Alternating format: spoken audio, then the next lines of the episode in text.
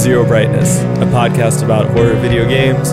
I'm Ali Jafar. I'm joined by my friend James Woodard from all the way across the country. Say hi, James. Hi, James. We already did this bit, but it didn't record, so we're doing it again. Uh, another thing that we already did was I said the theme of today's episode is sci fi horror Yes. and games that have almost the same name. Yes. We're talking about Observer and Observation. Uh, both great games. We don't get to shit all over a game this week. Even though it was a lot of fun last time. Yeah, I had a great time. Maybe we should only do bad games from now on. Yeah, new theme for the podcast. Terrible games. uh, next episode, Illbleed. Oh, God. I take it back. I take it back. Uh, so the thing that I felt that these two games, which are very different, had in common was that they're sci-fi horror. They both, I would say, are very squarely in the horror genre, but I feel like they weren't really marketed or presented that way. Like I didn't really know either of these games were horror games until I played them. Yeah, Observation really disguises itself as just kind of like a 2001 Space Odyssey type sci fi game. But then, uh, you know, once it kind of unravels itself a little more, there's definitely something real spooky going on. Yeah, and I think you even said to me where you were like, "Oh, it takes a minute for the horror aspect to get going." But Sure. I kind of felt like it was there from the start, at least a little bit. You know, just in the music and the atmosphere. Well, I played through it twice. Well, almost twice. So I had to play the beginning for a second time. And there is a lot of foreshadowing going on. And I think you pick up on several things on a repeat playthrough that sort Right. of foreshadow the horror. Yeah, and it doesn't, you know, it doesn't take that long to get into it. It starts introducing elements, and then the ending almost feels more like a sci-fi thing, you know. But the middle section is just straight horror.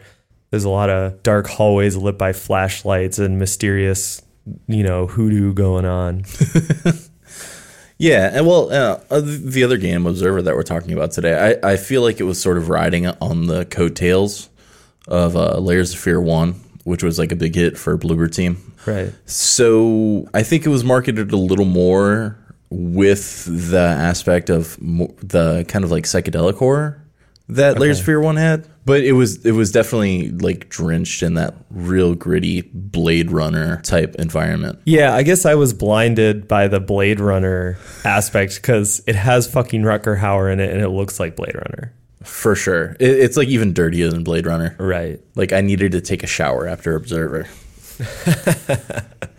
Yeah, totally. Well, before we get started, huge shout out to uh, Benjamin, our first patron on Patreon. Homie's basically hooking us up with almost the entire cost of our hosting for our podcast. So, huge shout out to you. And keep listening if you want to get some more details on how you can uh, sign up for Patreon. And we're going to like do nice things. yeah, it's pretty bare bones right now. It's just you can choose to support us, but we have a lot of ideas for extra content stuff in the future. Yeah. We just need to have more people giving us support. And feedback. Like, let Yeah. us know because we're super new to this. So, yeah, I don't know. Maybe some off topic conversations or things like that. Yeah. We, we, we got ideas. There's some cool shit that could come your way if you so choose. Anyways, uh, also, um, I had some feedback on the internet about people wanting to know what we play before we put the episodes out. So I think we're going to kind of do like sort of a game club thing. Yeah. So- book club for games. Yeah. So if you want to know what's cooking up next, just hang out till the end of the episodes and we'll talk about it there. Yeah, and we're gonna try that out for a while, maybe forever. Uh, telling you what we're gonna play next and what's coming up, and we're trying to be, you know, at least one, maybe two episodes ahead, so you have time to play the games before you jump in. I mean, we're still gonna structure it so we put in spoiler alerts and all that kind of stuff, but I do think that most of our discussions, if not all of our discussions, are better if you've already experienced the game. For sure. Yeah, and um, the best way to just interact with us is through Facebook or Instagram. Just let us know. What, uh, like we're looking for feedback. So Yeah, and we've already gotten some cool episode suggestions of stuff that we're going to do or that I'm investigating. Like we had someone tell us to check out Pathologic, and now I have, and I'm kind of a little bit low key obsessed with it. It's really weird, and I don't get it. Yeah, I got it on GOG Yeah. too. So It was a dollar. yeah. well, just just let us know, guys. We're interested. So yeah, and like yeah, we have you know lists of games and stuff that we want to do and check out, but we're also just two people. So the more people we have giving us recommendations and stuff to check out, the better the show is going to be. For sure. Cool. So, yeah, the first game we're talking about is Observer, a 2017 release from Bloober Team, our favorite developer. Uh, this is our third Bloober Team game we're covering. Th- We've covered all of them. It's crazy. And then you told me they're putting out a Blair Witch soon too. So we might Yeah. we might have to check that out. The news just came down the pipe that uh, Bloober Team is doing a Blair Witch video game that's going to be out in August, which is really soon. Yeah, pray for them. Pray for us, man. Well, if it's gonna be awful, like uh, that might be a really funny episode. Yeah. yeah, that's true. Uh, but Observer, which was their second game and their follow up to Layers of Fear, is a really good game. Super good. You may have already heard us say this several times during our previous episode where we shit all over Layers of Fear 2. But yeah, first impressions, Observer is super good. Super interesting game. Uh, sci-fi thriller starring Rutger Hauer. Like, Right. I mean, what kind of pedigree is that? Right. it's pretty nuts. And like, he's not just the main character, but he has really most of the dialogue in the game. Yes, totally. It's hard to separate the Observer from the Rutger. Yeah, and it's cool. I liked it in terms of just sort of immersing you in the world and just kind of giving you immediately a feel for what you're jumping into. Like, obviously, it's heavily inspired by Blade Runner, but it's like, we got the guy. Check it out. yeah totally um and it it kind of just throws you into like the cyberpunk deep end you start sitting in this like really futuristic car but it's like 80s futuristic with like digital readouts and a little crt in the center console Definitely some wood paneling. knobs everywhere i want my dystopian future to have a bunch of knobs Oh, yeah. i feel like we're losing knobs with all these touchscreens. i don't like it No. Yeah, exactly. Give me the 80s knob, dude. For sure multicolored pv knobs on everything Yeah, and so the game just kind of throws you into this scenario. You're sitting in your car. Well, there's, there is a Blade Runner style text scroll at the beginning. Super Blade Runner. I, I think they even took the font from Blade Runner. They totally did. And I have to say that it's actually probably more confusing than it is helpful. where it's like, there was a disease, it happened. Now you gotta look at things because you're the observer. And I got the end of it and I was like, wait, what? It was pretty confusing, and the the whole nanophage disease thing was sort of confusing throughout the whole game. So I will get into that though. Yeah. But it's, you know, it's actually a cool intro because you're confused and then you just are in a car and you hear Rutger Hauer's voice, but he's really old. yeah. Uh, I was totally concerned for his safety through like the whole game because he sounds like he's on death's door. yeah, for sure.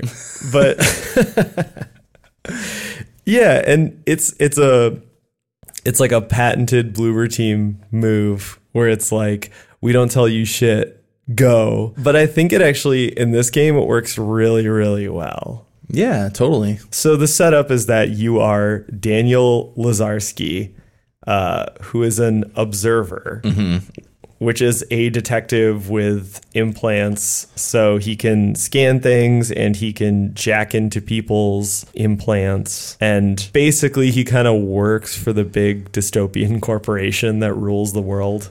Yeah, Chiron is basically future fascist Amazon. Yeah. S- Skynet Plus. Right. Uh, they they basically like instigated like a world war and essentially they rule whatever was left over after that. And so, you know, like total like societal dystopia kind of stuff. There's like tiered classes of people, like class A, B, and C. And Yeah. um observers kind of deal with the lower class society people. So he's in his car and he mysteriously gets a message from his son, his estranged son.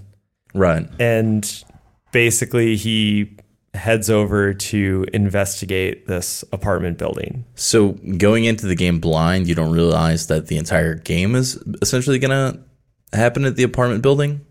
Right. But as the game unravels, you realize that one, that, you know, that's like the entirety of the scope of the game. But two, like this apartment building is sort of a living, breathing thing. It's really interesting. Uh, I think it's based on a real uh, derelict apartment building in Poland. Nice. Yeah. Yeah. the game is set in future Krakow, Poland, which I thought was cool. I think it's one of the keys to the success of the game that it has some grounding and that Bloober Team is kind of working with what they know and not trying to make a fictional cruise ship.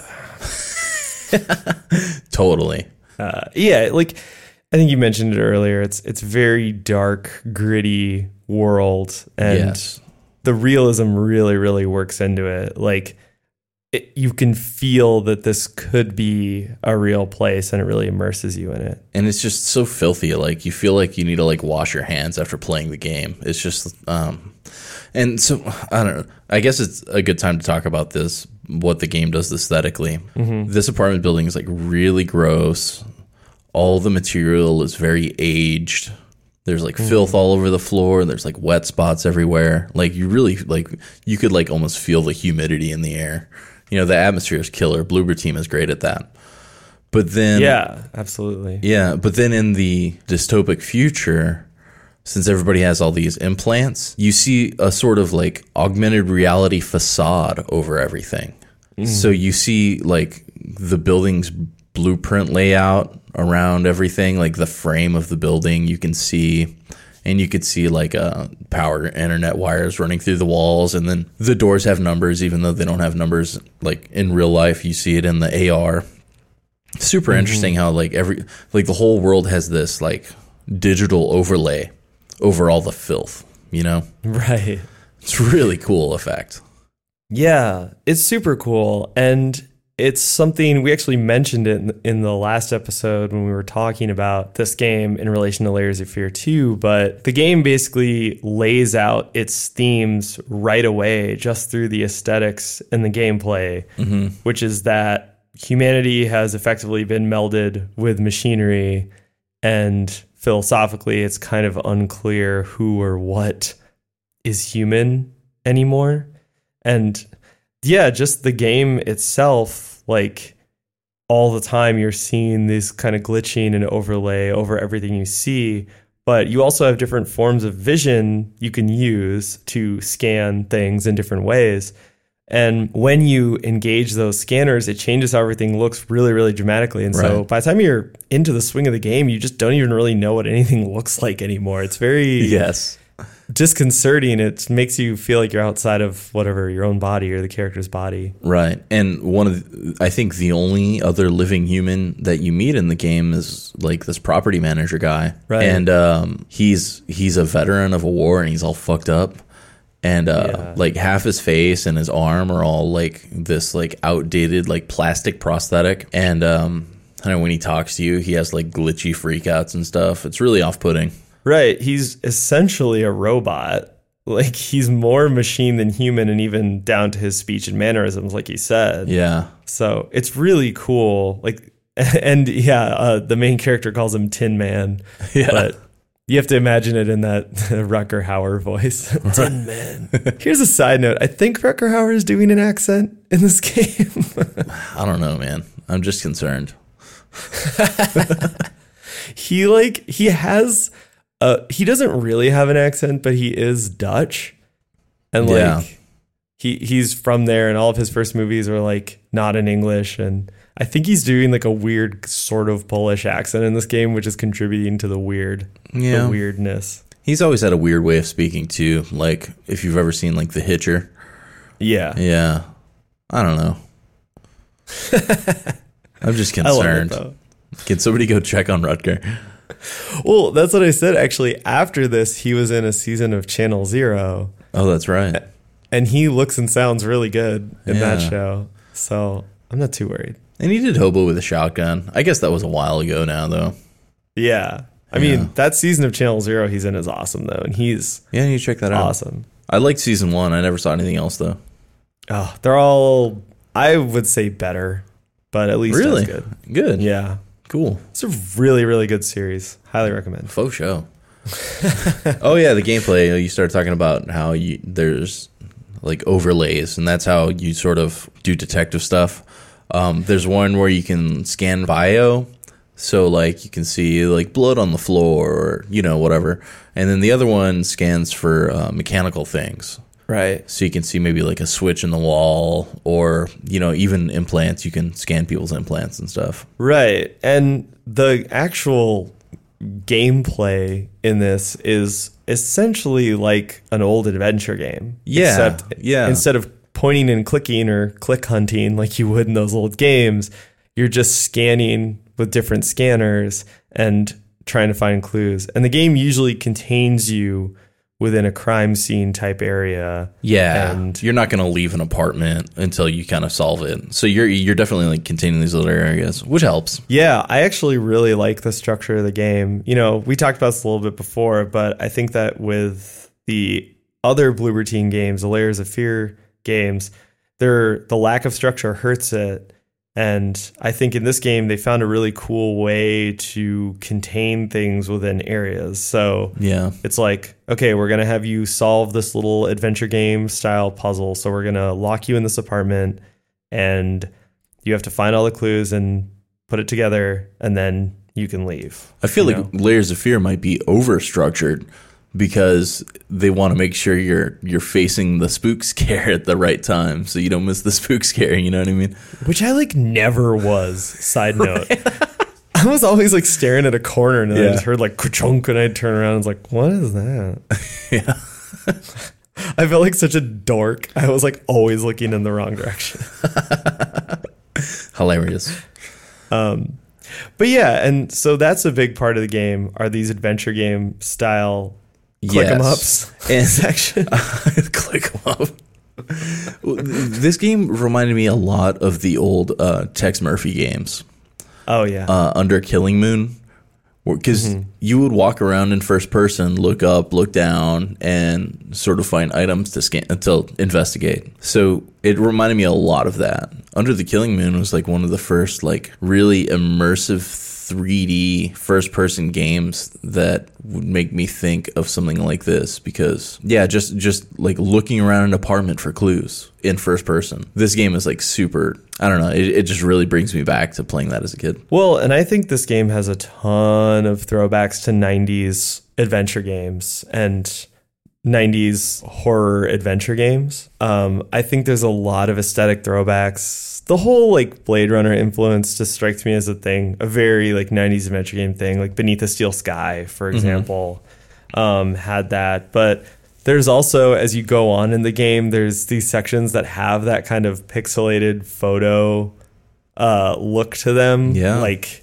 you'll see TVs and monitors that have pixelated just photos of people, which is, I mean, Tex Murphy had that kind of look. Totally. And, um, you know, Harvester has that look.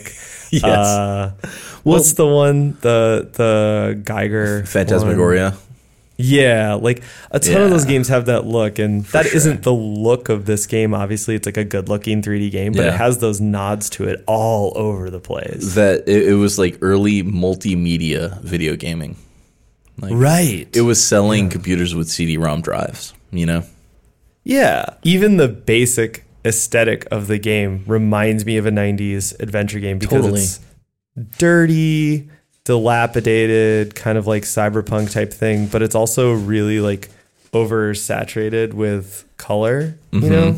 mm-hmm. and like it's got that almost cartoony look to it at times. Yeah, and moving forward, uh, another part of the gameplay is that uh, is interacting with the tenants of the apartment.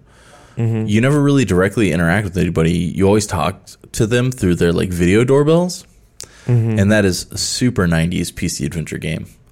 Yeah, and the images that pop up on the little LCD screen is Uh-huh. just like an eye, but it's like a low frame rate gif of like an eye looking around. It, Yeah. It's so 90s adventure game. Pre GIF, low frame rate, 90s multimedia animation. Yeah, it really blew me away with just how much like that it was. I was like, wow, okay, this combined with those the gameplay of those sections really makes me think that this is a big homage to 90s adventure games. Yeah, love it. Super nostalgic. Oh yeah, no, I I felt great. And then I guess you know the last big part of the gameplay that we haven't talked about is the uh, is jacking into people's minds and memories. Right. So when Lazarski finds like a dead body, he can use this thing. It has kind of a stupid name. It's called the Dream Eater, but he like he jacks into their like cerebral implant, and he can sort of relive not just the last moments of their life, but like important parts of their life too towards the end. Right. Yeah. So you'll you'll kind of in a weird abstract way like jump through somebody's memories chronologically um, through like this real like glitched out nightmare scenario, which is pretty pretty reminiscent of Layers of Fear one's like best moments. Yeah, totally. I but it's like a digital parts were- remix. Like it's like an Aphex Twin remix. yeah, totally. I really love these parts in this game because yeah, they use that digital glitchy aesthetic to make everything really fucked up and creepy. Mm-hmm. But they take the basic idea, like you said, from Layers of Fear, where it's like a disjointed mishmash nightmare of memories and events that happened, and it just mixes it all together, and it's got a really dark, creepy aesthetic to these sections Yeah. they're really really fucking creepy and really scary and The sound design cool. is fucking insane too. super insane there's so much screaming you have to play it in headphones otherwise people are going to think you're dismembering someone um, and like i love that in and of itself but i love how it's structured in the game so it's like these sections can be really really intense because they're just a relatively short section Yeah. you know and that was my problem with the layers of fear games as i said in the last episode where it's like it just goes on too long and the fact that they're trying to sustain that kind of nightmare over the course of a whole game they just lose steam Yeah, it just becomes like tiresome and pretty silly. right yeah and in this game it's not and i think it's Yeah. really well done Super effective, super creepy. And it's it's cool because it also tells these little mini stories, which I think is the strength of the game. Because it's like mm-hmm. you're just this guy who sounds like he's dying, wandering through an apartment building, solving mysteries. But there's all these little mini stories and mini episodes. So it's like your mm-hmm. conversation with the the robotic door guy is one little story, and then finding this dead person and jacking into them and finding out what happened to them is another mini story. And as the game goes on, all these little mini stories build up towards advancing the main plot, you know? Yeah. And in this one, you're actually rewarded for um, exploration. So there are some story things that you can miss if you're not uh, fully exploring things. Like there's a side story with um, a little girl an older woman where I think the little girl gets really sick and her body dies, but they like upload her consciousness into the older woman. You could totally Right. miss all that if you're not paying attention. Yeah, and there's collectibles. There's, yeah, side stories. There's a mini game, a really fun mini game with spiders and fire. Oh, yeah. Dude, I love that shit. Uh, Night in the Woods had a little, like, sort of dungeon crawler mini game like that, too. That was really fun. Totally. Yeah, and it, the game also it gives you sections that are pretty obvious where it opens up and you can do some of the side stuff and just kind of explore at your own pace, which is also a really nice change from you know the Layers of Fear games. Yeah, so ex- exploring around this apartment, like I guess if you want to like break the game up into stages, it would be like you know you explore the first floor and then you go to the second floor. Some crazy shit happens. You end up in the attic, and then you end up in the sewer, or like no, you go to a tattoo parlor across the street. So th- there's a lot of pr- story progression going around in this like little self-contained place. But it never feels like really limited. But it also just feels like a movie because it all happens in one night. Yeah, no, I I totally agree. I never felt hemmed in. Like when you sort of realize maybe I don't know 20 30% through the game that it's all going to take place in the apartment building. It's not like, "Oh, you know, it's like you're you're down. It would be really cool if it was Cyberpunk 2077, but it's not. Dude, you're so fucking ready for that shit. Dude, I'm so ready for it. I mean, one day we'll get into your disdain for The Witcher 3, but um, I fucking love that shit. And Witcher 3 is Bay. And so, like, Witcher 3 in the future just excites me to no end. Yeah, for sure. Anyways, I Wait, don't- hold on, hold on. Breaking news. Breaking news on this topic. Monica just texted me. Apparently, the new Cyberpunk 2077 trailer features Keanu Reeves. fuck. Wait, really? Yeah, so actually now I'm excited for this game. She's trolling me. No, it's it's from She's just Bloody on that John Wick thing right now. Dude, I am also on the John Wick thing. We are on the John Wick journey together. We watched all of the movies in a 24 hour period. They're my new favorite movies. Keanu Reeves has always been my favorite actor since I was a kid, except for the brief period where Arnold Schwarzenegger was my favorite actor. This is a, it's the life, it's a lifelong thing. Is is John Wick actually dope? What, dude? Yes. I, I, I what? so here's the thing, dude. I insulate myself from like pop garbage. So like Uh-huh. I was like, oh, it's like a shooty movie, and like I don't, I'm, I'm I don't know anything about it. Maybe a dog dies, which I'm like super not down with. Okay. Let me walk you through this quick. I'll make it quick for both of our sakes. Okay. So Keanu Reeves is the fucking best. Here's why Keanu Reeves is the fucking best. It's because he's cool. And the reason that he's cool is that he's a nerd and he just likes nerdy shit. So he's into sci fi. He's into sci fi. He's in the cool action movies. He's into action sci fi movies. Like, he just likes the shit that, uh, you know, people like us like. Anyway, so when he does something, it's probably pretty fucking cool. Like, he's in Scanner Darkly, and that was a movie that he basically forced to happen. You know, like, he's in uh, that one movie, uh, uh, Hellblazer, not Hellblazer, Constantine. Oh um, yeah, That movie's fucking dope. And it's like all these weird movies he's in, like Matrix. I mean, he funded part of them and he basically like made them happen. So hmm. when he does something like John Wick and he's super into it, it's like it's probably pretty cool. And yeah, they're amazing. They're like perfect action movies. They're like a modern take on the crazy over the top Chinese action movies from the 90s. Oh, that's is how I would describe it. Yeah, but with the body count of like a later Death Wish movie where it's like, oh my god, I think he just committed genocide. Like he killed so many fucking people. But it's like super entertaining and and all there's three movies so far. Yeah. All fucking sick as fuck. Uh, also, okay, the dog dying, it happens in the first movie, it happens off screen, and it's literally the catalyst for the entire movie. And at one point, he gives a speech about why he murdered a bunch of people over a dog, and it's fucking incredible. okay. I, I hear the excitement in your voice. I, I I don't think I've ever heard you this excited. Yes, listen to my words. Listen to my words, James. I'll go rent it from Blockbuster. Uh, yeah, I quote unquote rented it from a quote unquote illegal streaming website. and then I quote unquote illegally watched uh, the first two. And then I went to the theater and saw the third one. But Can can you dub it on tape for me?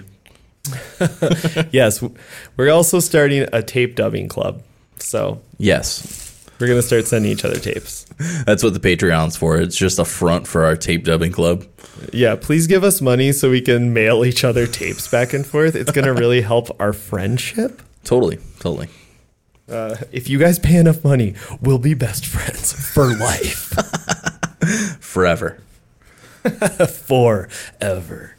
Gee, what what were you even talking about? I Oh, got yeah, so Observer. fired up about Keanu. I don't yeah, I know. Damn.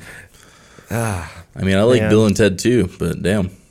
No, man, it's on a whole other level. It's been a lifelong thing of my Keanu Reeves obsession. Anyway, Uh, well, we were talking about the kind of psychedelic elements of this game and how they're better than Layers of Fear. Um, yes, totally. Uh, I don't know. I guess There's a couple runny Heidi parts which I weren't, weren't in love with, but also it's better than the runny hidey parts in Layers of Fear 2. well, okay, let's not make that comparison because that doesn't mean anything. I, yeah, I will say, you know, fair dues. There's a couple things in this game that I didn't love. One of them, yeah, there are stealth sections. They're pretty shitty. I don't think the the audio is good enough. Like you're kind of, I got the feeling that you're supposed to be listening to where the audio is coming from, so you can sort of hide. You're hiding from a monster, and it doesn't really work. Mm-hmm. But they're really short and they're mostly pretty easy. Like you die, you get reset a second back, and you just do it again. I mean, Right. it's not like Layers of Fear 2 where they're actually pretty hard and you have to hit the spots exactly. Yeah, it's so stupid. Yeah, it's much better. You just power through it and then you're done. I would say it's even better than some of the hiding sections and like the hide 'em up games that we covered, like Outlast and stuff. Because you're well, there's just some parts of those games get really annoying because it's clearly RNG where it's like Right. hide in the locker, pray Yeah. that it doesn't decide that he looks in the locker. Yeah, This and there's just like- there's only one of these guys, so Yeah, I think it's literally three sections, right? Like two or three yeah, sections. yeah, three I think. Yeah. So it, it wasn't a huge deal. It was just like, this is dumb. yeah. But Could have went the other without it. thing, yeah, the other thing I will say is that I think that some of the crime scene investigation parts, as much as I liked them, they were like a little clunky where like you can miss stuff accidentally or you can kind of like skip through it or you can get stuck because you just weren't scanning something right and you're just sort of juggling scanners and looking at stuff. And it's not it's not terrible but there were one or two of those where I was like this maybe could have been a little slicker but I get it. It's like it's a game. I'm supposed to be solving the puzzle and playing the game. And I'm like show me the movie of Rutger Hauer. Yeah, that's you know, that's the modern analog to the uh, pixel hunting. Yeah, for sure. And it's it's actually pretty good. I mean, for if you're going to make a game that's trying to do the yeah, the pixel hunting, but it's with a controller and a first person view, I would say giving you different scanners is actually a pretty slick way to do that. Totally. The controls are good. I referenced this in the last episode, but like going from Layers of Fear 1 where you're hitting yourself in the face with doors and like closing drawers when you're trying to open them. The Yeah. controls are really good in this game. They're sticky, they're nice, like you feel it when you open a door and that kind of shit, but they don't belabor it, you know. Yeah, and uh, I, I don't think I ever thought of them through the through the entire playthrough. So I think you know that's that's a positive, right? Yeah. I thought of it just because, like, when I opened the first door, I didn't hit myself in the face with it. And I was like, oh, fucking A. Rock on. Heavy metal. Yeah, it's crazy how many like back pedals they made with these games. Yeah. It's it's really unbelievable. Like I don't I don't know, like maybe they're just a really big company that has a bunch of different teams and I don't know. I think they made it with 40 people or something like that. Yeah, but maybe there's just like two two teams, you know? yeah. They don't talk to Like- each other. no, there's like the observer team and then there's like the the layers of fear team and those guys just do acid in a closet and like just fucking jerk each other off all day. Jesus. well, maybe hopefully the Observer team is the one that made Blair Witch, and we actually have a good game to play soon. Yeah, I mean it's it's time for a Blair Witch game after all the obviously Blair Witch inspired games that we've played even just for this podcast. Yeah, It's- I think there were a couple like back in the day.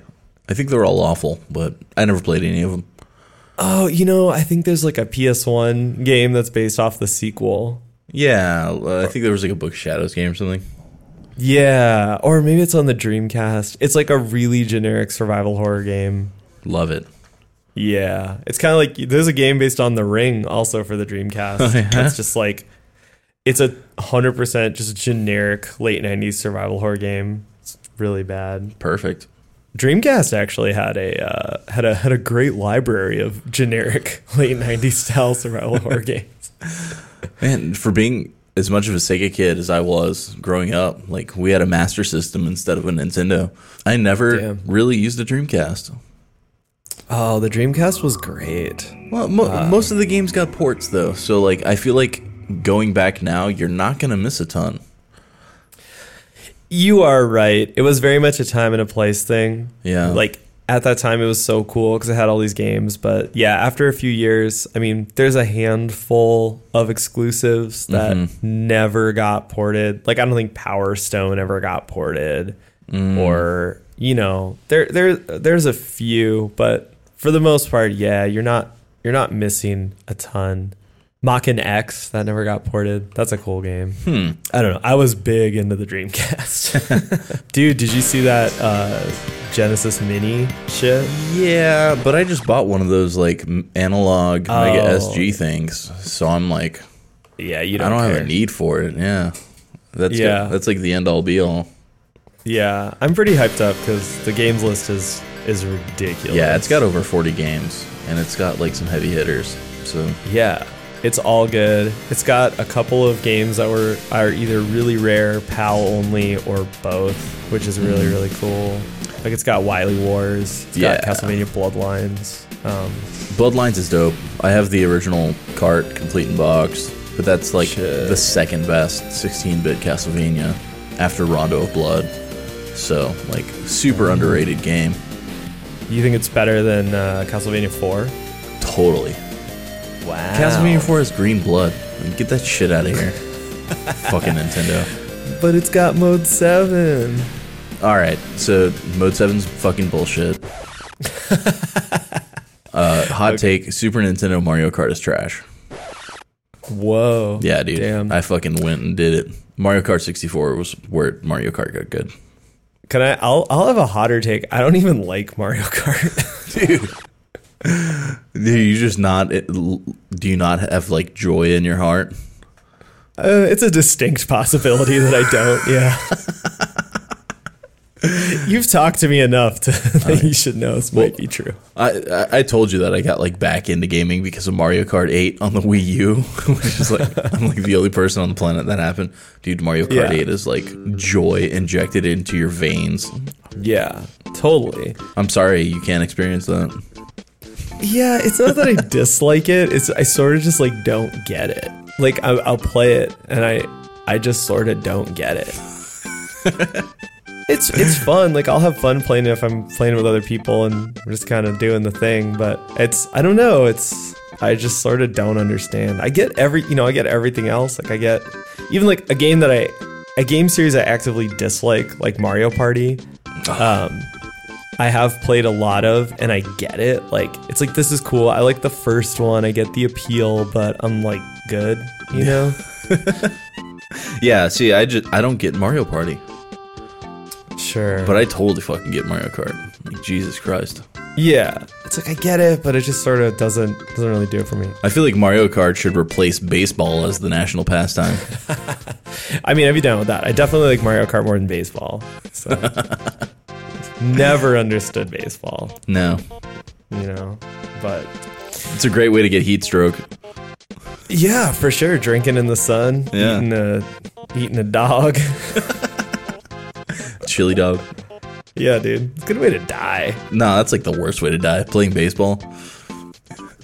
On your gravestone, he died doing what he hated. He died trying to get close to his girlfriend's dad. Ugh. Right? Isn't that why people go to baseball games? or their own dad? I don't know. I don't. This is all sp- uh, pure speculation. I don't know anything about. Why do people play baseball? It, it all has to do with their dads. It's all dad stuff. Well, and it's like guys who are just like in really bad shape who want to say they're athletes, right? Yeah, I guess. Yeah, baseball is like dad as fuck, dude. Yeah, I don't know. I'm I'm just guessing here. Yeah. Uh, Not for me. Yeah, no. Hey, y'all. Thanks so much for listening to the Zero Brightness podcast. If you want to support us, the most direct ways are at our Patreon, which is at patreon.com slash zero brightness. You can also give us a rating on the service of your choice. I know Apple's super into that.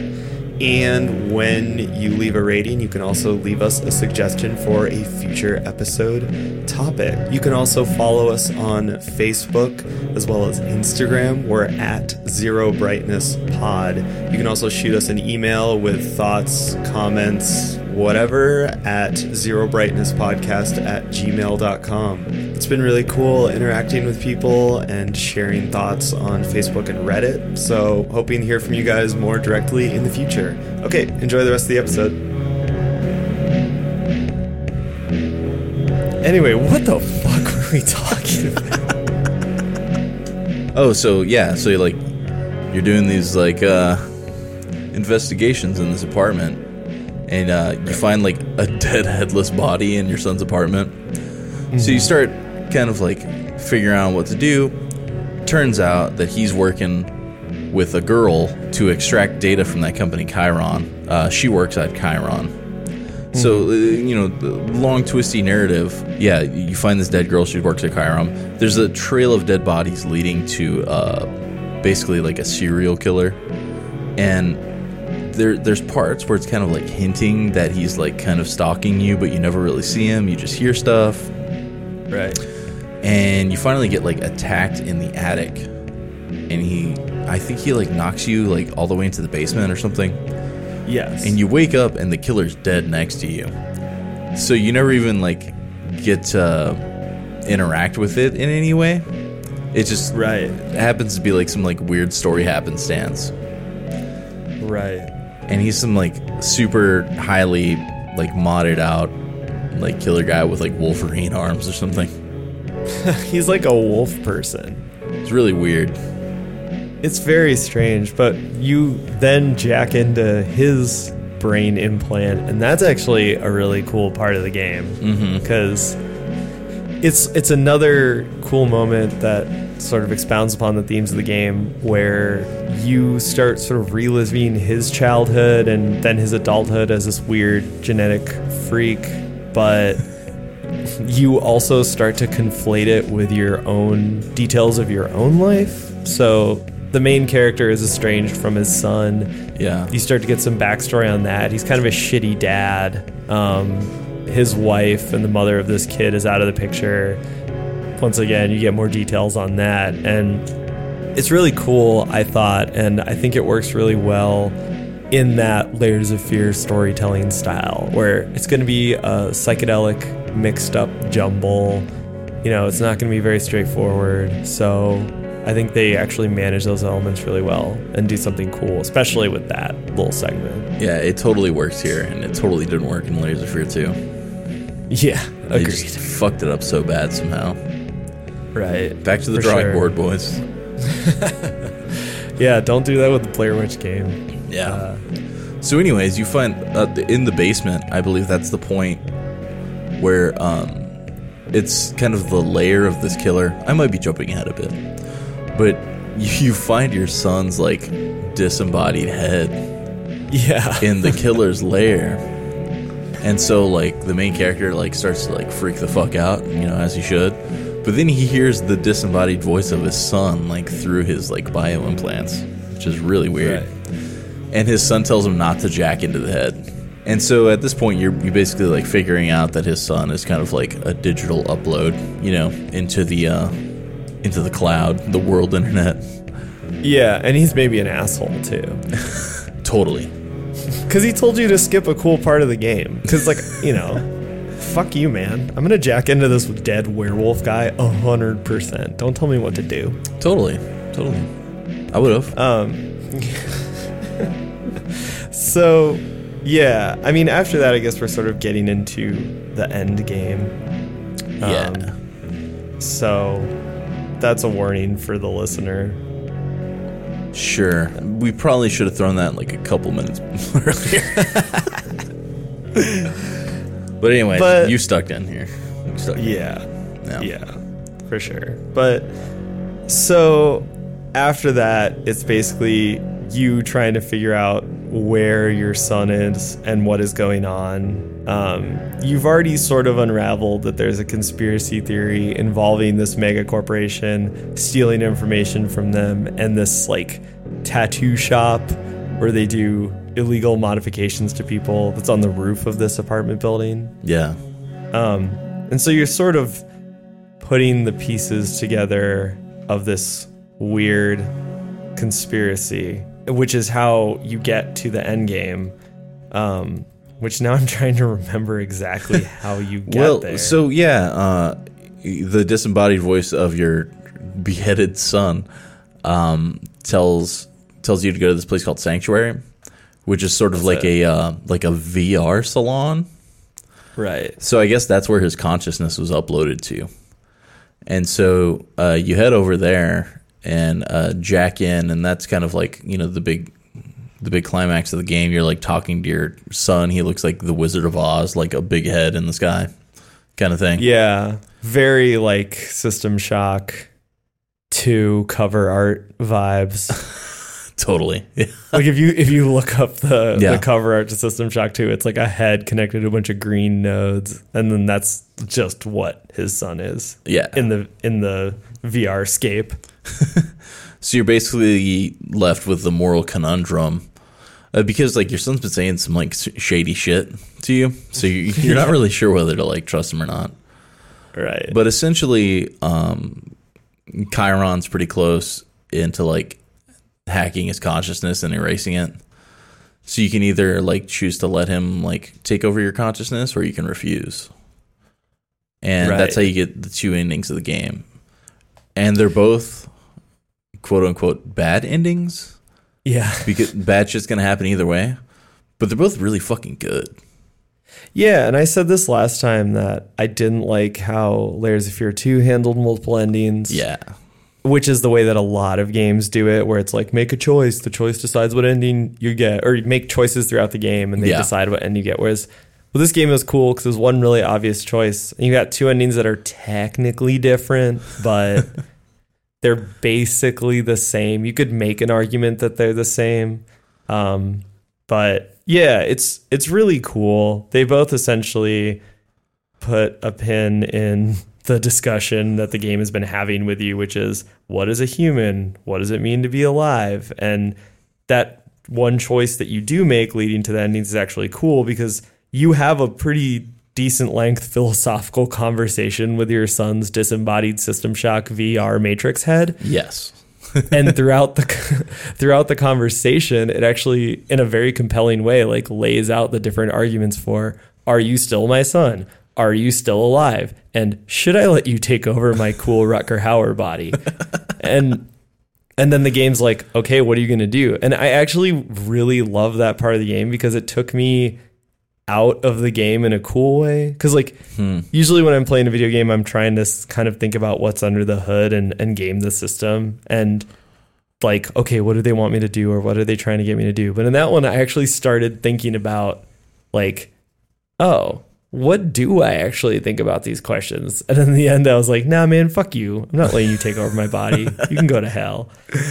And I thought that was such a cool little moment. And it's not a fourth wall break or anything like that, but it actually does end up getting inside you, the player's head, in a really cool way that I enjoyed. Yeah, I, I, I mean, I wasn't expecting either ending, and they're both pretty fucking dark, so I enjoyed it a lot. It, it's it's so- it, it's so interesting seeing them like you know like hit this out of the park, but like fumbling the next game so hard. It's just I, I I hate to keep like making the same comparison, but like it's just so sh- stark of a difference in quality. Yeah, I agree. And I also feel like this game just is so much more grounded than either of the Layers of Fear games. I think it's one of those works of art where all of the reference points and all of the ways that it pays homage to different older games and preceding works of art actually really really help it instead of hindering it or you know making it feel like just a pastiche of influences Right. like I think it actually gives it a lot of grounding that these guys really need. So Yeah, In well, that I case- mean, like all, I feel like the pastiche and the, um, I don't know, having Rutger Hauer star, all that stuff. it was all like great for marketing, but then when it like the rubber hit the road in terms of like just a good narrative, it, it nailed it too. So it's like Oh, the best yeah. of both worlds, you know. It's like, oh, it's got Riker Howard, like fuck yeah, like he was in Blind Justice, you know. but then also it was like a good story. Yeah, and just the whole presentation of the game is super super cool. Like we were talking about earlier. I mean, the fact that you can see this digital overlay over everything. The fact that you have to we didn't mention this earlier, but there's a light mechanic where every time you jack in, like when you come out of it, you've desynced from all of your uh, mechanical parts and digital implants. So you have Yeah. to take these pills in order to resync yourself. Yeah, and it looks like a YouTube video at like 144p for a minute.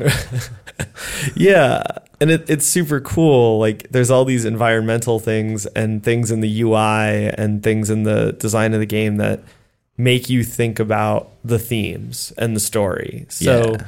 it's not just like robot detective chases son. It's like, oh yeah, you have to like maintain his shitty robot body, and then Yeah.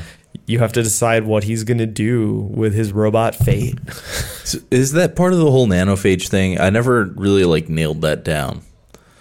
no clue. So yeah, the nanophage is like basically like a digital plague that's going through society, and a lot of people like turn into like drug addicts because of it. Which you know, I always kind of just assumed that that was the drug you were dosing yourself with, and so maybe that's why observers have to like work with the Class C clientele because they're kind of like Class C themselves. Yeah, Yeah.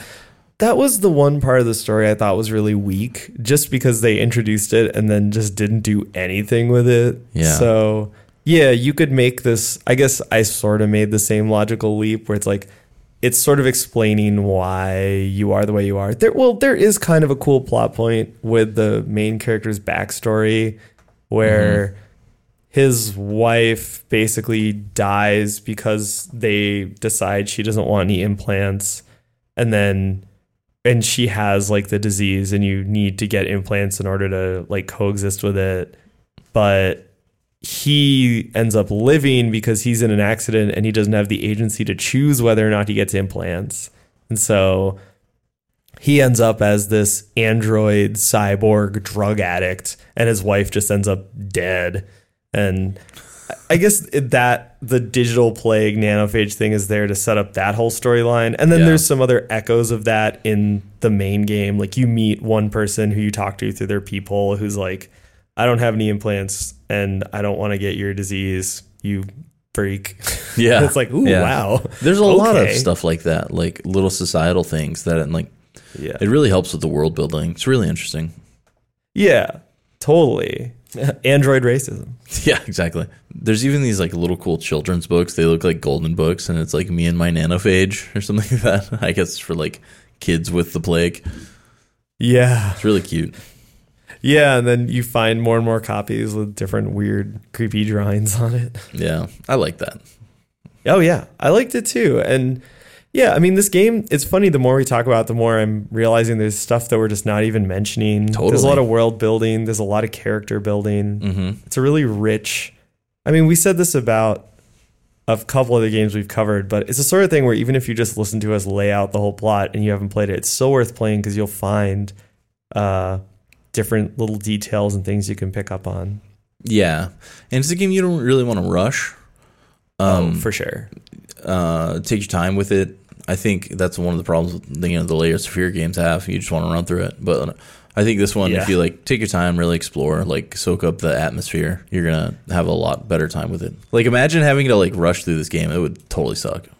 Oh, for sure. And I mean, it's not super long. No, Uh, what was it like seven hours? Probably. Yeah, yeah, that's what that's what I was gonna say. But I played it in I don't know like six or seven sittings, maybe more, just because I, I was I was enjoying kind of jumping in, playing a little episode of the story, jumping back out. Um, yeah, it's it's really really good. Yeah, it's great to play over the course of like a week or more. And yeah, just savor it. And it has those longer open parts, so you could play it for more than I did because you could explore more and check out more. You can find all the trading cards of the developers. It's kind of cute. Oh yeah, it's like their little mug shots. They look like ten Yeah. types or something. Those are cool. Yeah. and then the little spider game is cool as fuck too. So Yeah. See, even just talking about it, I want to play this game again and I want to get really good at the spider game. yeah, um, yeah. So take your time on this one, but I think in contrast, I like devoured observation. Right. Like I, I beat it in like one or two sittings. Well, I almost beat it. Then I had to start over.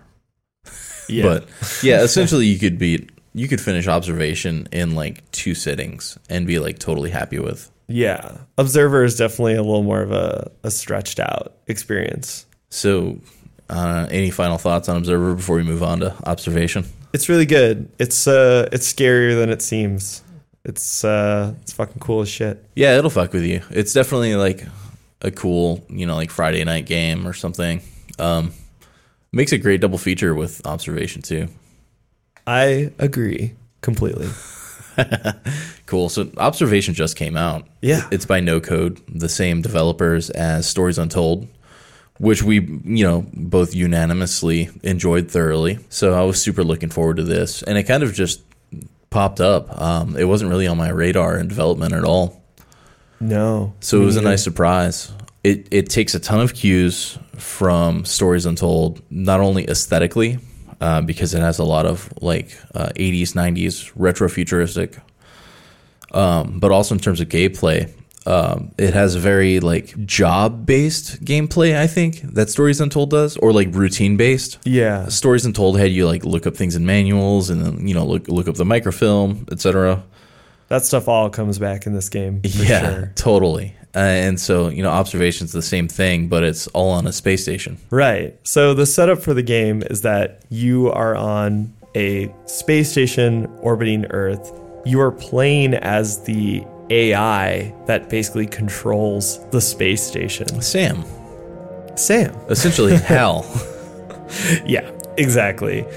Uh, but uh, the setup for the game is that an incident happens, and you and the remaining staff of the space station, which is called Observation, um, wake up to find that you have been transported to the orbit of the planet Saturn. Yes. Which is fucking horrifying, and I feel like everyone is too chill about. What a cool reveal, though. oh, yeah. I, I think that probably happens like a quarter of the way into the game. Yeah. So, you know, uh, I, I want to say just like go play this game before you listen to the rest because you're probably going to like ruin it for yourself. Yes, this is correct. Uh, our discussion of this game is super spoilery. Uh, I don't really know how we would have talked about it without it being spoilery, um, but we really, really went for it. So, if you want to play this game first, I'd say pause the episode here, play the game, come back to it. It's fun. You should play it. Otherwise, you can listen to us talk about it and get a feel for what goes on in the game and the aesthetics and blah, blah, blah. But you are going to know what happens. And now you have been warned. Yeah, I will say one thing about this game is that everyone is being super coy about like what it is and what it's about. Yeah. Like yeah. I, I was gonna play this game regardless because you sent it to me and you're like, dude, No Code made another game. And it's like, well, fuck yeah, I'm gonna play it, and fuck yeah, we're gonna cover it for the show. But mm-hmm.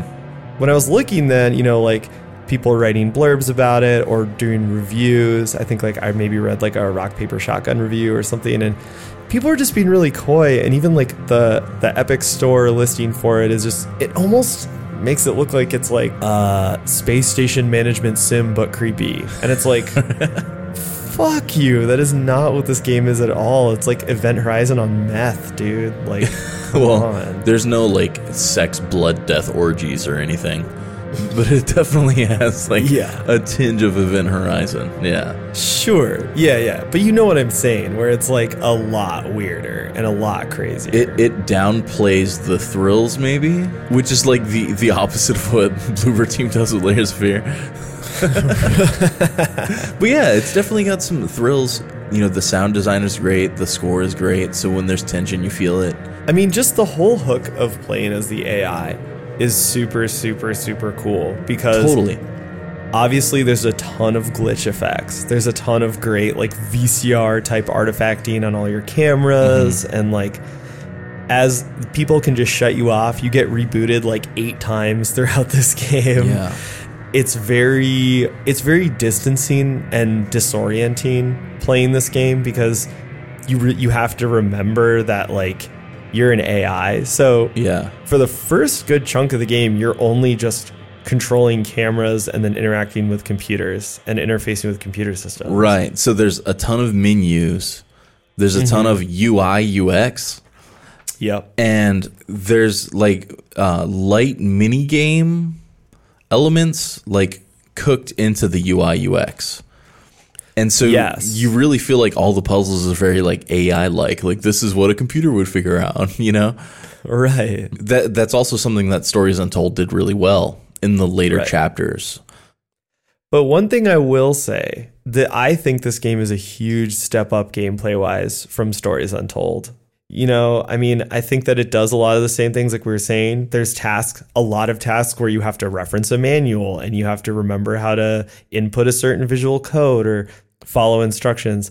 I think it's so well designed that it's pretty rare that it feels like a mini game. Yeah, exactly. It feels like a task, but it's like fun little tasks. Yeah, I was a little scared early on that it was going to get super mini gamey and just feel like a weird, like almost like WarioWare but spooky. Yeah. Uh, but it never really feels that way. I think it's super well designed. It is. Uh, whoever whoever worked on all the UI UX like deserves some recognition. It's it, it really they really knock it out of the park. Right. And also, there's a lot of moments where the fact that you have to dig through all these menus and you have to manage all this data and all that sort of stuff uh, makes the game really stressful because you're in a stressful situation. You're trying to navigate your way out of it. Yeah. And it's just like, nope, here's another menu. Nope, here's another menu. It almost has sort of like a Papers Please feel too. Oh yeah, totally. Yeah. I totally agree with that. And yeah, it's it's really well designed and I never stopped like marveling at how well designed that was. And especially like there's a couple sections where they are a little more open and you can roam around and actually get lost. Yeah. And even those parts were cool because you just had to pull up your map and pull up your menu and look for clues and find answers and the game doesn't hold your hand really. Yeah. It, it gives you all the answers, but it doesn't point them out. Yeah. And there's even like a, a fair amount of the puzzles. Part of the reason that they didn't feel mini gamey to me was because they just don't set it up or tell you what to do. So you Yeah. actually just have to figure out how to do inputs and Yeah. figure out what the puzzle even is supposed to be. Well, and there's a lot of cool puzzle solving that ties into the idea of AI. yeah. She'll give you a task that you would have to use like deductive reasoning on. And since, you know, you're supposed to be playing a computer with AI, you can use like your normal human intuition to solve the puzzles, you know? And I think that Right. they're uh, they're all just playing with this idea of like AI being able to like think intuitively, you know? Right. So there's this part where you have to figure out a dude's laptop password, and it's a pin number, and it's like on the back of his laptop on a post-it note. Right. And like, so you, at first you're just looking everywhere for like a piece of paper with a password or something, and it ends up being like a post-it note on his laptop, like something that, like very human. Right. or there's a couple times where you have to manually link bits of data that you've found.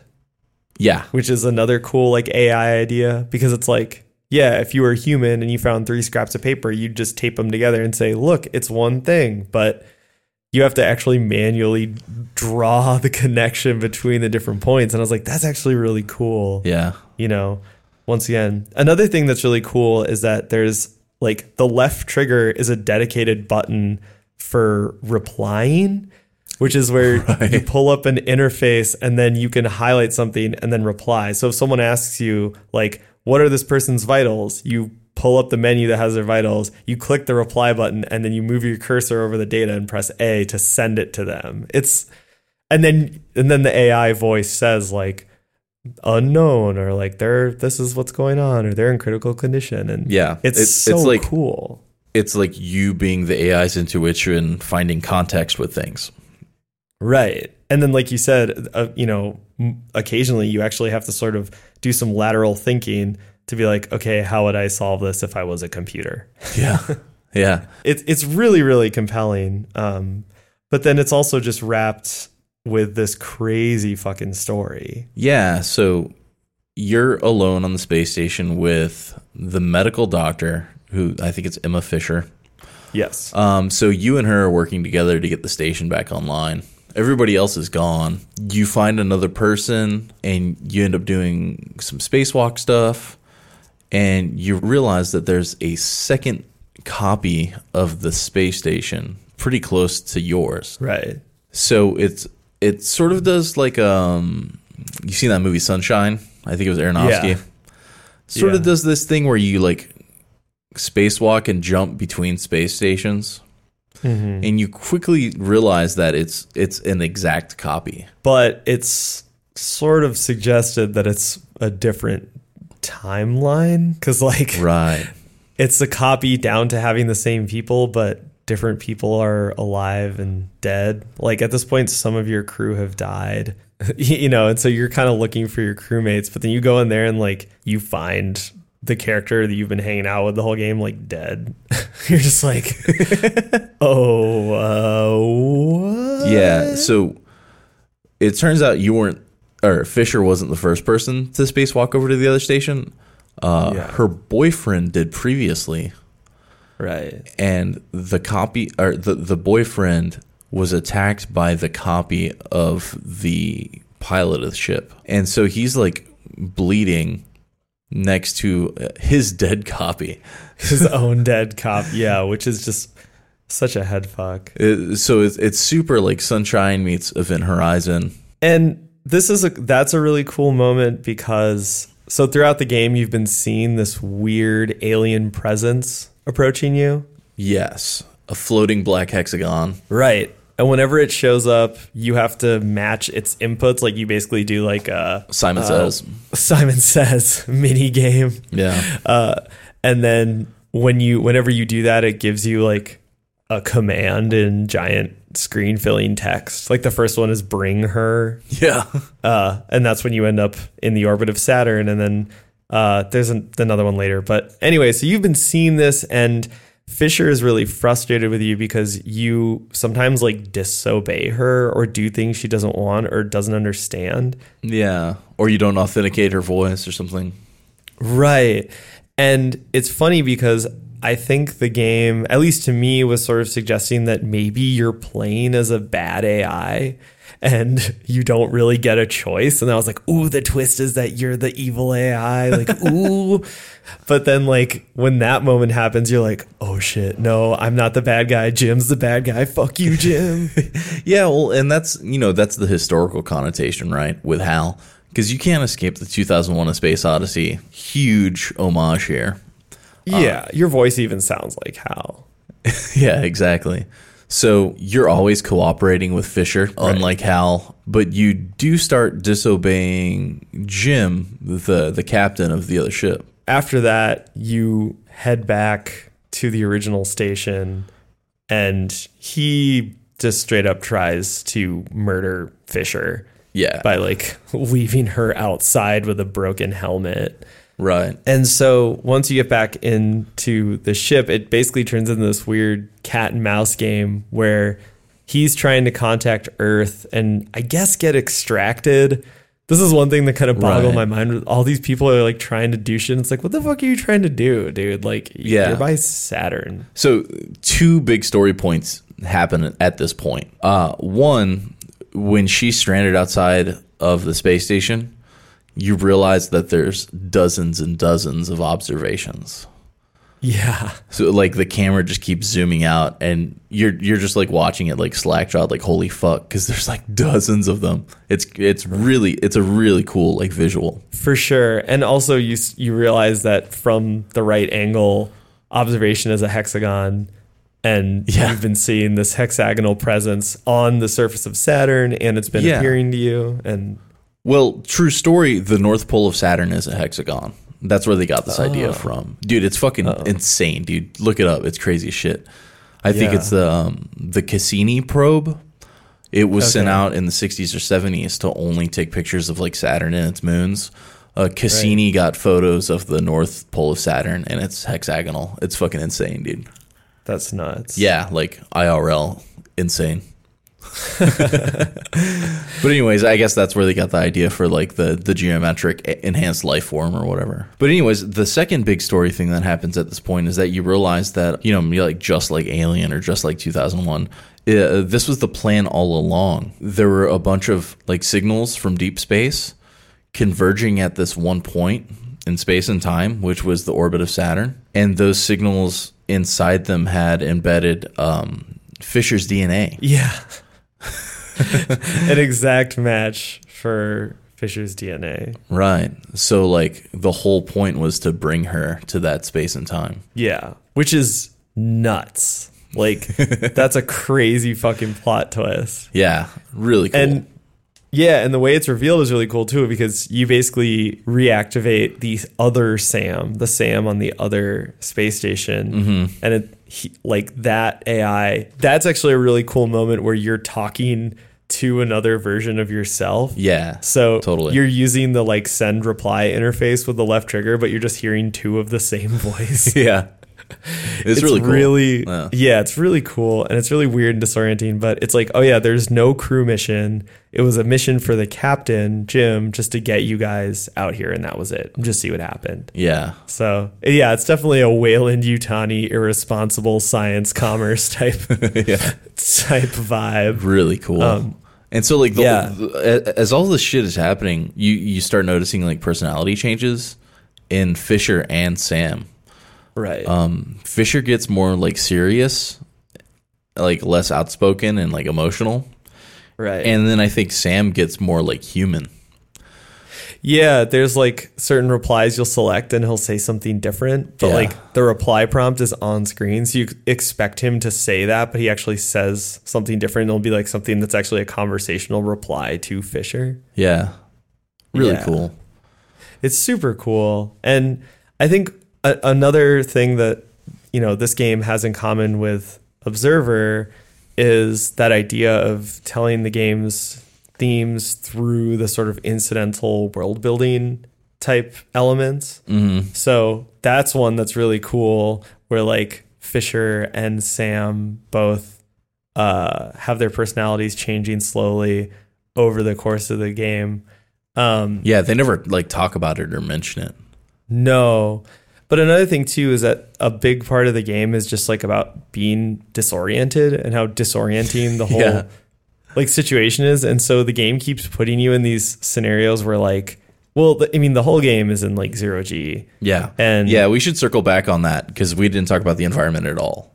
No. Uh, it, it's it's really like well, I've never been on a space station, but it's very realistic in what you would see in like NASA footage. Super cramped. There is no up. At the beginning of the game, you're you're tethered to all the cameras in each pod of the station. Uh, later, you become free flying with uh, drone spheres, which makes it Right. even like more disorienting yeah. because you're basically flying around like six degrees of freedom, like descent or something Yeah. every time you bump into something, you get like a nice like analog video effect, which is really cool. Yeah, and well, anytime you do anything, like so, if you bring up the menu, like not the game menu, but your OS menu, Yeah. you technically leave whatever you're in, so the sphere or the camera, Right. and so that pops up. There's a little kind of glitching effect, and then when you go back into the sphere or the camera, there's another like glitching effect. It's a cool reminder that it's like you are this AI, your perspective is shifting. Yeah. Um, a lot of really cool little detail stuff like that. Well, it, it's definitely set in the future, of course, but it's so 90s in terms of like visual noise and color grading and things like that. It has a real 90s feel. Well, and it's cool too that it's yeah, it's set in the near future and it's set aboard like a low orbit space station. So mm-hmm. it's, you know, mostly like current tech. Right. But There's no like laser guns or anything. And even Right. even the way Sam talks, it's like clearly parsed. It it sounds less advanced than like Alexa or something, you know? yeah, for sure. And so then like the crazy stuff that happens is all basically supernatural. So it's like Yeah. they end up out in Saturn and talking to this weird thing, and it's not because like you know mankind space travel capabilities are so you know advanced that they can go to Saturn. It's like no man, they just get thrown there. So yeah, you're going around this kind of low tech duct tape together space station because like yeah, the shit was just around Earth. You know, it's super cool. Uh, but the other thing too is that like when you start doing the spacewalks when you go outside, we, we mentioned previously that there are spacewalk sections where either you in your little sphere have to go repair things, or when you and Fisher are trying to jump between the two stations. Like, they're super crazy and disorienting. Yeah, very um, disorienting. Tension's right. high because the score is really nice. Yeah, and like the there's like oh man, the second one that you do when you're coming back from the other space station is so fucking scary and weird. you know, it's kind of like there's that crazy scene in uh, that movie Gravity. Yeah. They're like in, they're doing a spacewalk and it's really tense and it's crazy and it's just supposed to like impart to the viewer like how little sense of orientation you have when you're out there. Yeah. Um, another thing it reminds me of is the game Prey from 2017, which I'm gonna keep fucking talking about until you play it, James. but like, first of all, that game is basically like a first-person shooter version of this game, so you should definitely play it. It's on the list. but also, that game had really cool spacewalk sections. Like the highlight mm. of which was just how disorienting they are, and like the space station in that game is enormous, so you're kind of flying around just like I am so fucking lost. But I think that's a really cool element in any game, but in in observation it works really well. Just kind of making you feel disoriented and lost. Yeah, I felt lost a lot. yeah, I definitely there were moments where like the answer or the the right direction for you to go in is like right by you, but yes. I would just end up walking around the whole station lost. Well, yeah, so the part where you, you jump to the other space station, you don't have um like since you're not the original Sam for that space station, you don't have the OS. So you don't have the map and uh god, it's so fucking easy to get lost in the space station and yeah. you end up just like reading all the walls like the little signs on the walls that point in the right direction you just use deductive reasoning that you know they're like numbered sequentially so you, it, you know the exit's got to be in this room uh, there's a lot of like just utter confusion in the six degrees of freedom when you don't yeah. have your map totally well even with the map though like the map is cut up into sections and yeah. it kind of tells you where the bridges are between sections, but it can be a little confusing to get your bearings when you're moving between the different sections of the space station. Yeah. So, yeah. Like towards the, I think at the very last section, I got a little bit lost. Um, but it's cool because the game doesn't, for a lot of it, doesn't gate you off or it doesn't confine you to one space. So you can actually roam around and get lost. And it definitely adds to the tension and adds to the horror. I mean, a lot of the horror elements of this game are story stuff where it's like it's a thriller, you know, there's mm-hmm. like a mm-hmm. bad guy. Yeah. but yeah. there's also, you know, there's dark sections that are lit by flashlight. There's parts where you're just lost in a creepy space station. At some point it goes full Silent Hill and the whole place is covered in alien goo. Yeah. Uh, yeah. And so it's it's it's cool. I think that freedom and the sort of uh, anxiety of being able to get lost is a big part of the horror in this game. Mm-hmm. Well, it's it's you're the robot. She makes you go first. She's yeah. like, I'll hang back. Go check that out. yeah. Well, that's the other thing too. Is it's like you're in charge of the station. Yeah, you're just an AI. So when you can't get it together, when things are like really falling apart, you're just like, oh shit, oh shit. yeah. It's kind of like job stress or something. Yeah, for sure which I thought was really cool and really well done. Yeah, total. Yeah, it keeps going back to that the task based stuff, and it keeps like p- just kind of like pushing the envelope on the task based stuff. Just like the right. same way Stories Untold does, like where like the when the text adventure game like breaks out of the game and it's in the house, you know, this game kind of yeah. does the same thing. Yeah, no, I I totally agree. When the uh, the intelligence tells you to, uh, big spoiler, this is the next part of the story where it, it just says like kill him and you have to not be you're like you're like pissed off because he like killed your friend or whatever, Uh, Yeah. and you're not thinking logically as an AI anymore, and you have to you you kill the the guy that's killed everybody else, Right. And he's like begging Yeah. you not to. It's like it's like 2001: A Space Odyssey reversed when Hal was begging Dave not to kill him. This is kind of the reverse. The Jim, the the pilot, was like begging you not to like depressurize the room and kill him. Yeah.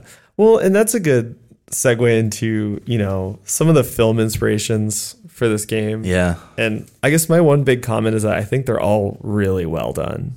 Like it makes you think of a lot of different Mm. sci-fi movies, but I never really felt like they were just straight rips or I. I feel like the hexagon was a little too obvious. sure. Um, having it, you know, as the North Pole of Saturn, and then having some like visual cues towards it would have worked. But just having like, you know, like the black flying geometric object floating in the middle of space is like, it's just a little too on the nose as an inspiration from 2001. Sure. Although I don't know. I mean, I I thought it was cool how they did it in the visual style of their other game. You know, like True. the flashing lights and the way it appears in front of you is is straight up like the floating orbs from uh, Stories Untold. Totally. So I thought it was cool where it's like, okay, we're gonna reference 2001 pretty heavy, but we're also gonna reference our own shit. Like I thought that was a really cool way Yeah. to do it. I think I found a boxed copy of Stories Untold in the space station too. Oh really? Did you come across it? Yeah. No, I didn't find that. That's awesome. It's like tied to the wall in one of the quarters, the sleeping quarters. That's super cool. yeah. Uh, so, you know, 2001, pretty obvious influence. Can't get away from Right. it. Especially with the AI and the, the advanced intelligent life form um, Yeah. that draws you to somewhere in our solar system for unknown silent reasons and then reveals all this knowledge. Totally. I mean, it's it's heavy into that. I mean, well, and it's also just there's a big Arthur C. Clarke influence overall. Like, Yeah. Obviously, he wrote 2001 and Childhood's End. Yeah, Childhood's End, which is uh, something I talk about way too much, and I probably just need to stop talking about it. But like, I read it in college. Whatever. whatever. I I mean, it's one of my favorite books. I love it so much. But like a big theme in all of these stories really like a bunch of stuff that he wrote is humanity interfacing with you know alien life and sort of not understanding but also being drawn towards some sort of like evolution of species which i mean we'll get to uh Yeah. it- that kind of happens later in the story but yeah.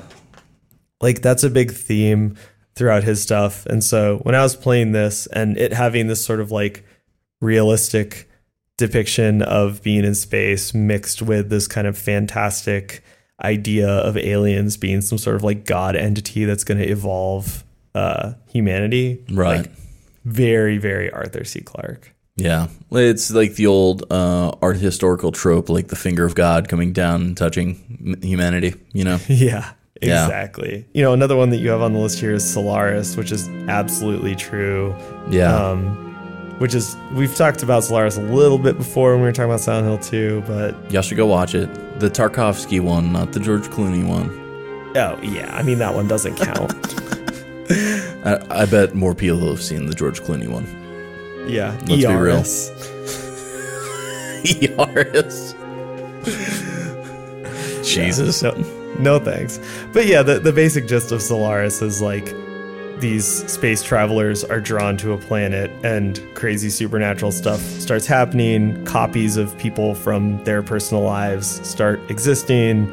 It's this whole psychedelic mind fuck, and that's definitely a big influence on on this game. Yeah, I think at the end of the movie, he like looks down on the surface of the planet and sees his hometown or something like that. Yeah. Yeah, r- really cool movie. Really cool Yeah. ideas. Go see it. Really cool. Yeah. We already talked a little bit about how Sunshine is a big influence Yeah. on this. I don't know how you feel about Sunshine, but I feel like I like that movie. I feel like the first two thirds are great, but then it does the dumb thing, and then it gets real dumb. Yeah, I mean, sure. Yeah, I think it just gets a little more fantasy. I feel like they just like ran out of like they ran out of budget, and then so they had to like go to some studio, and the studio was like, "All right, we'll give you all the money, but you have to make it real stupid." and so they like tacked on a real stupid ending. Yeah, I don't know. It's it's just a little bit more of like a weird fantasy thing or something, you know. It I got all know. well. I feel like it turned into a slasher movie.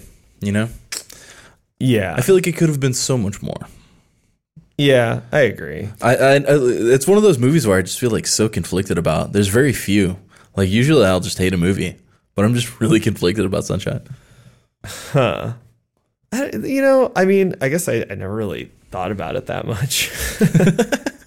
Fair enough. um, I mean, I guess like I could see sort of not liking it. I mean, like like I said, I I I feel like the end of it just fantasy isn't the right word. Like fantastical, and they're sort of like become these kind of crazy heroes, and all this shit happens that doesn't really make sense. You know, it's like, hella stupid. but I kind of like that because it was like the whole plot of the movie is pretty insane. So it's like, well, where where are they gonna go with it? But unless it was like an ultra downer ending, which I didn't really see as being his style, mm. you know, the director's style, mm. or what I was expecting from that movie. Because like, it's the same guy who did Twenty Eight Days Later, right? Yeah, yeah. and like for as dark as 28 days later is it's not a downer at all um i don't think like it actually has kind of a hopeful ending where it's like they escape and it's kind of suggested that the zombies are actually dying off um and they're not going to be able to just keep going forever and like I don't know. I, I didn't. I didn't expect like a super dark ending, but I, I could see you being disappointed with it because it, it gets a little like hokey, you know. Yeah, it's hokey AF. Yeah, yeah.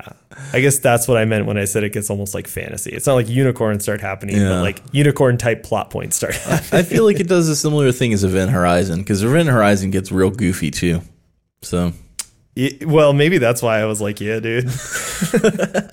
Because I love Event Horizon, but yeah. yeah, I would have loved to see the unrated version of Event Horizon, but the studio lost all the footage. Oh shit. Yeah, it's one of those things like Blue Velvet. One of them things. Very sad. Um, another movie you have on here is Moon, but I actually haven't seen that. I've been meaning to watch it for years, and I haven't. Yeah, it's it. all right, but uh, the the vibes I got from uh, Observation and Moon, where they shared the idea of um, one man in solitude with just his AI to keep him company. So in the movie, it's Sam Rockwell, and um, the AI is Kevin Spacey, Okay. and they just sort of have a relationship that reminded me of like Doctor Fisher and Sam. Yeah. Well, and it's cool. That's actually an interesting comparison because I mean I haven't seen the movie. I'm sure it's great, but like It's alright.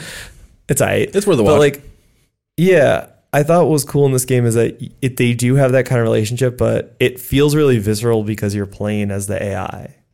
Yeah, And it's unexpected because you don't expect to play as the AI. And even at times, I caught myself. We even throughout this conversation, we've been referring occasionally to Fisher as you, Me, and then having yeah, to stop ourselves totally. because you identify with the human character, but you're not actually the human. And so there's there's a really cool thing that happens. I noticed it by the end of the game. I was like really attached to Fisher. I was like, Fisher's like my science mom, Yeah. and like I need to save science mom. Well, she's also kind of bae too. So I mean, Yeah, yeah, yeah, totally. And so it's it's funny how like you develop that relationship, and it's it's unexpected and surprising, and it's really refreshing, which Yeah. is kind of how I would describe the whole game. Yeah. I want to play through it again. totally. I mean, yeah. you, you already did, but Whoops. Anyways, um, so let's talk about the ending a bit. Um, after Sam kills the the captain of the ship, Fisher and Sam decide to go to the surface of Saturn, which I think in real life would be instant death, yeah, but not an observation. Um, so you crash a pod onto the surface of Saturn. You wake up and uh, you're in the sphere, but since it's not zero gravity more, anymore, you don't work. So Fisher's just carrying you along, and so you're going through like um like kind of like a dusty mountainous sort of area, and you notice that there's you know copies of your pod crashed all around, and then Right. you'll you'll notice that there are other astronauts, and they end up being all like dead copies of Fisher everywhere. right, and crashed space stations. Yeah, yeah, It's such a cool landscape because it's like it looks like a desert and it's like really barren, but then there's just space station wreckage everywhere and dead fishers everywhere. yeah. But and it, it it didn't hit me as like super scary, yeah. but it yeah. it it felt like you're like even like the score was not like super scary. It was more like uh you're like reaching the pinnacle of something, right? yeah, it's just very unreal. Yeah. And then so you uh, get to this point where there's I think that there's like a whole bunch of hexagons, but then you like you go up to like Daddy Hexagon, and Daddy Hexagon accepts you, and then like Fisher flies into the air. There's a cool moment. I don't know if you caught that. Like, so you have to do another uh, Simon Says mini game, like one last one. and while you're doing it, whenever you do it correctly, there's a green light, just like every other time. But you can see there's like humanoid figures standing Yes. around on the ground. I was like, what the hell? I think that was the other Fishers or something. I don't know. I yeah, I wasn't sure if it was that or or maybe some sort of life form. I don't know. Yeah. It's crazy. It's, It's- just another cool detail in a game full of them. yeah, and the more you get it right, the more people pop up, and the you kind of it's kind of like a lightning silhouette or something like that. Yeah. Super cool detail. Yeah.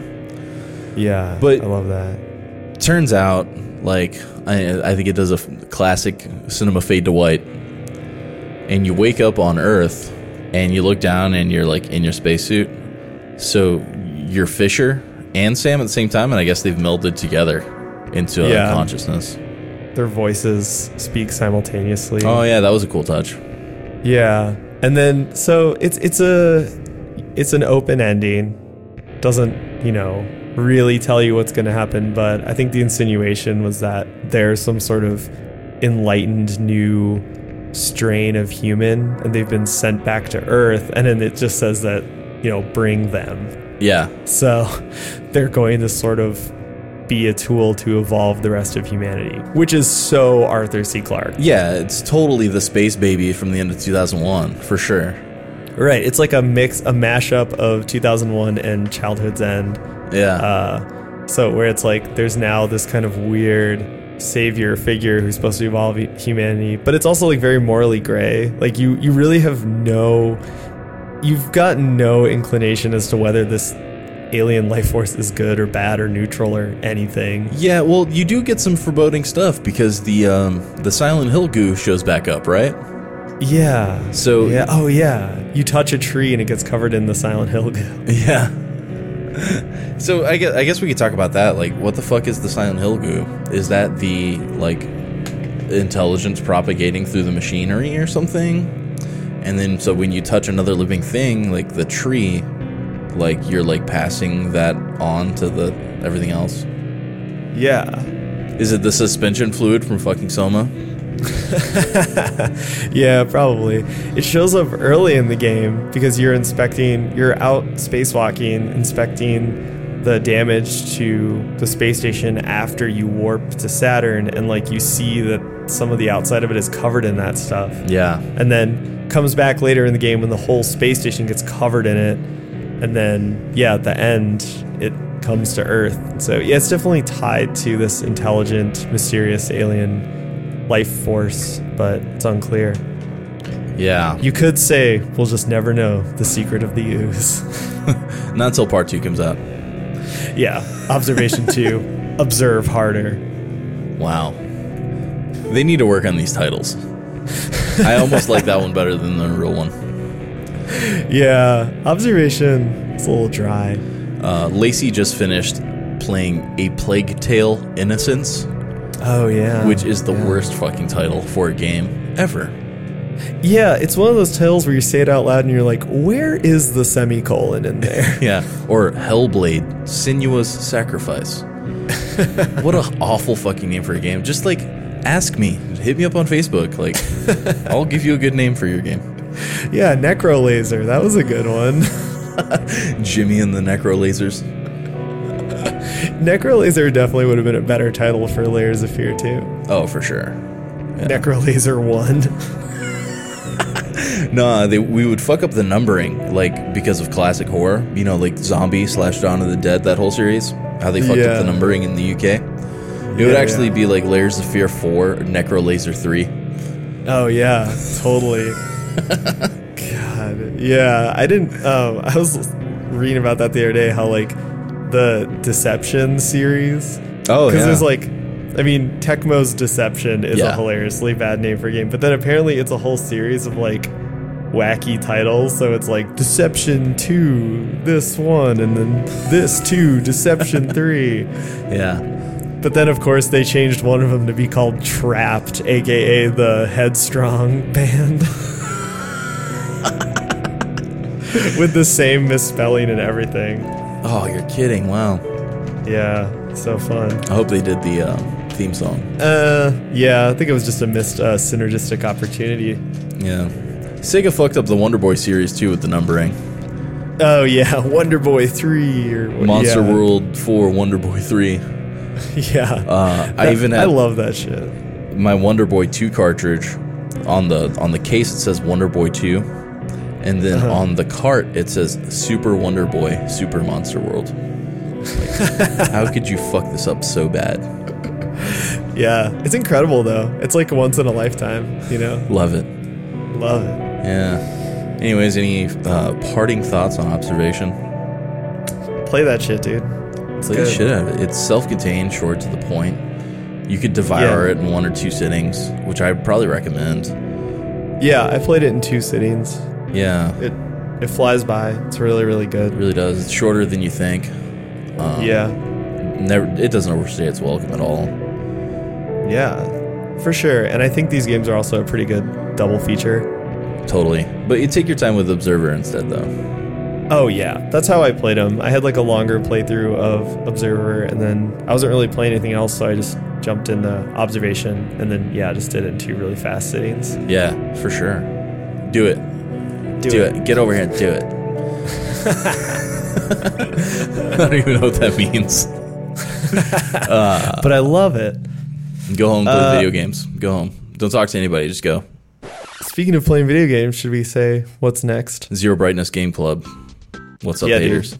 Um, Join us. join us. Join us. Yeah, we'll swallow your soul. One of us. One of us. So uh, those are all quotes from the game Blood. Yes. Uh, I've played the shit out of Blood. I've probably put 10 or 11 hours into it. We're probably going to do a double feature of Blood and Dusk. So a 90s game and a modern game.